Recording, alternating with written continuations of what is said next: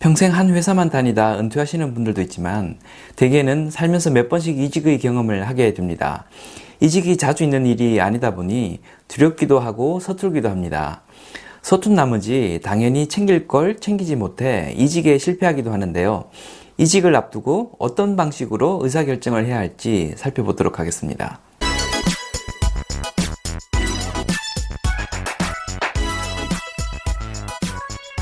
안녕하세요. 커넥팅자 TV의 장프로입니다. 최근에 어떤 분이 제게 상담을 요청하셨는데요.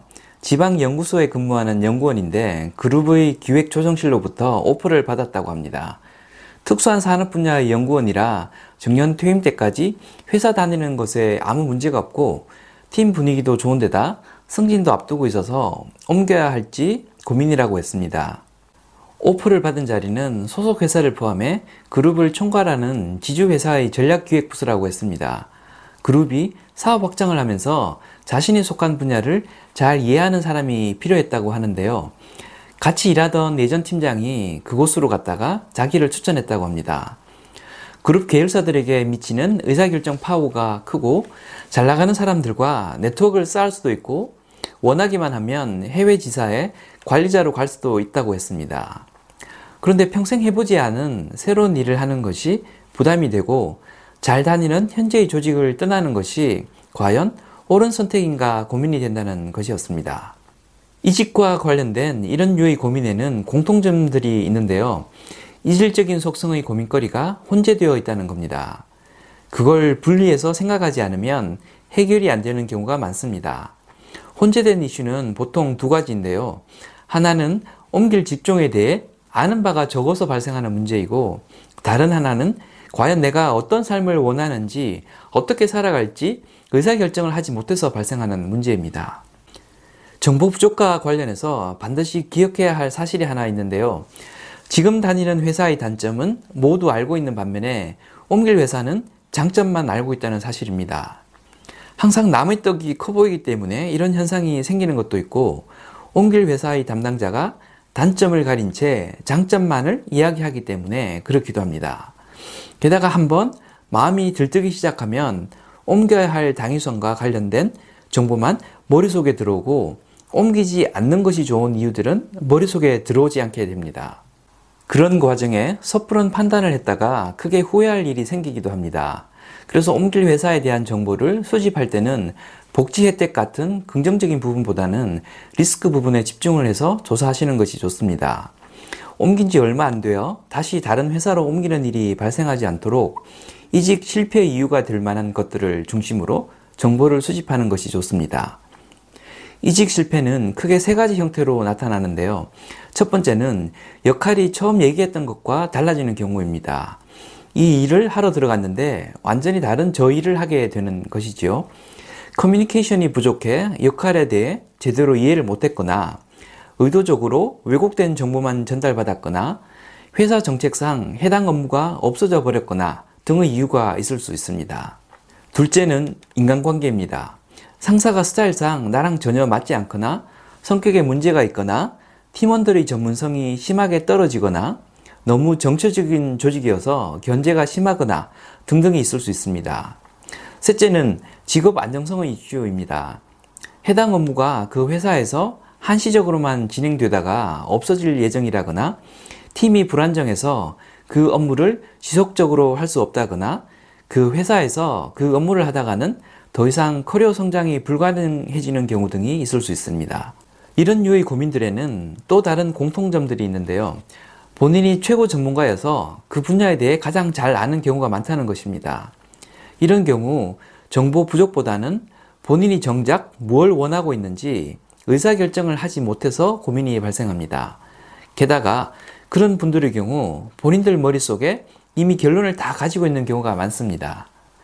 판단의 근거와 결론은 이미 다 가지고 있으면서 막상 본인 입으로 결론을 말하지는 않은 채 누군가 확실한 결론을 내려주길 기대하면서 고민에 빠져 있는 것이죠.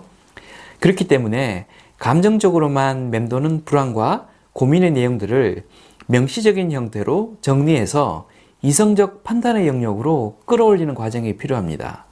제게 상담을 요청하신 분들에게 뭔가 대단한 것을 전달해 드리는 것은 없습니다. 대신 결론에 이르기까지 필요한 생각들을 하나씩 짚어보면서 정리를 하곤 하는데요. 우선 본인 입장에서 선택 가능한 대안이 무엇이 있는지를 파악합니다. 그리고 각각의 대안들이 가지는 장점과 단점은 무엇인지를 정리합니다. 이때 가급적이면 도표 형태로 한눈에 보이도록 정리하는 것이 좋습니다. 장단점을 적다 보면 내가 어떤 관점에서 선호하는 직장을 바라보는지 나 스스로 정리가 됩니다. 그러면서 자연스럽게 평가 항목들을 뽑아낼 수 있는데요. 예를 들어, 옮길 직장은 집과 가까워서 좋다라고 썼다면 근접성이 평가 항목이 되는 것이죠. 그런 방식으로 평가 항목을 모두 다 나열한 다음에 옮길 직장들을 그 평가 항목에 따라 점수를 매기고 합산을 합니다. 필요하다면 항목별 가중치를 둬서 합산을 해도 좋습니다. 추상적인 사고를 항목별로 나누어 점수를 매겨보면 실제 느끼고 있는 것과 합산 점수의 결과가 다른 경우가 많습니다. 그런데 그럼에도 불구하고 이 단순한 과정을 거쳐서 생각을 정리해 보는 것은 이직 의사결정을 하는데 굉장히 큰 도움이 됩니다. 왜냐하면 생각을 정리하는 가운데 옮길 직장과 관련해서 빠뜨려서는 안 되는 중요한 정보가 무엇인지 깨달을 수 있기 때문입니다. 내가 뭘 더 조사해야 옮길지 말지 제대로 된 의사결정을 할 수 있는, 있는지 알게 되는 것이죠.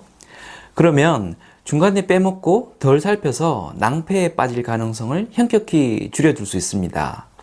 실제로 이직에 실패한 사람들을 보면 설마 그랬을까 싶은 황당한 상황에 처한 사람들이 많습니다. 옮기고 났더니 정규직이 아니고 계약직이었다든지 옮기자마자 지방 발령이 나서 항의를 했더니 안 물어봐서 대답을 안 해줬다고 한다든지 팀장 승진시켜 준다고 해서 옮겼는데 팀원이 한 명도 없다든지 하는 일들이 실제로 일어납니다. 그것 외에도 각각의 대안별로 드는 생각들을 도식화하는 과정을 거치면 내가 선호하는 삶의 모습이 무엇이고 어떤 각오를 하고 회사를 옮길지에 대한 의사결정 포인트들이 명확해집니다. 그때부터는 의사결정의 영역으로 넘어갑니다. 이직과 관련해 고민의 결론이 나지 않는 이유 중 하나는 의사결정이 객관적인 정보에 의해 명확히 결론이 난다는 잘못된 생각을 가지고 있기 때문입니다. 많은 경우 이직은 어떤 삶의 방식을 선택할지와 관련한 본인의 의사결정에 의해 결론이 나게 되어 있습니다. 리스크가 없이 편한 삶을 살 것인지 도전하는 삶을 살 것인지에 대한 의사결정인 것이죠. 내용이 길어져서 이번 영상은 여기까지 하도록 하겠습니다. 이어서 2편에서는 상담을 요청했던 그분께 제가 어떤 답변을 드렸는지, 어떤 근거에서 그런 결론을 말씀드렸는지 설명드리도록 하겠습니다. 아마존을 설립한 제프 베조스가 잘 나가던 증권사를 그만두고 회사를 설립했을 때 어떤 생각의 틀을 가지고 의사결정을 했는지 등을 소개해 드리도록 하겠습니다. 지금까지 커넥팅자 TV의 장프로였습니다. 감사합니다.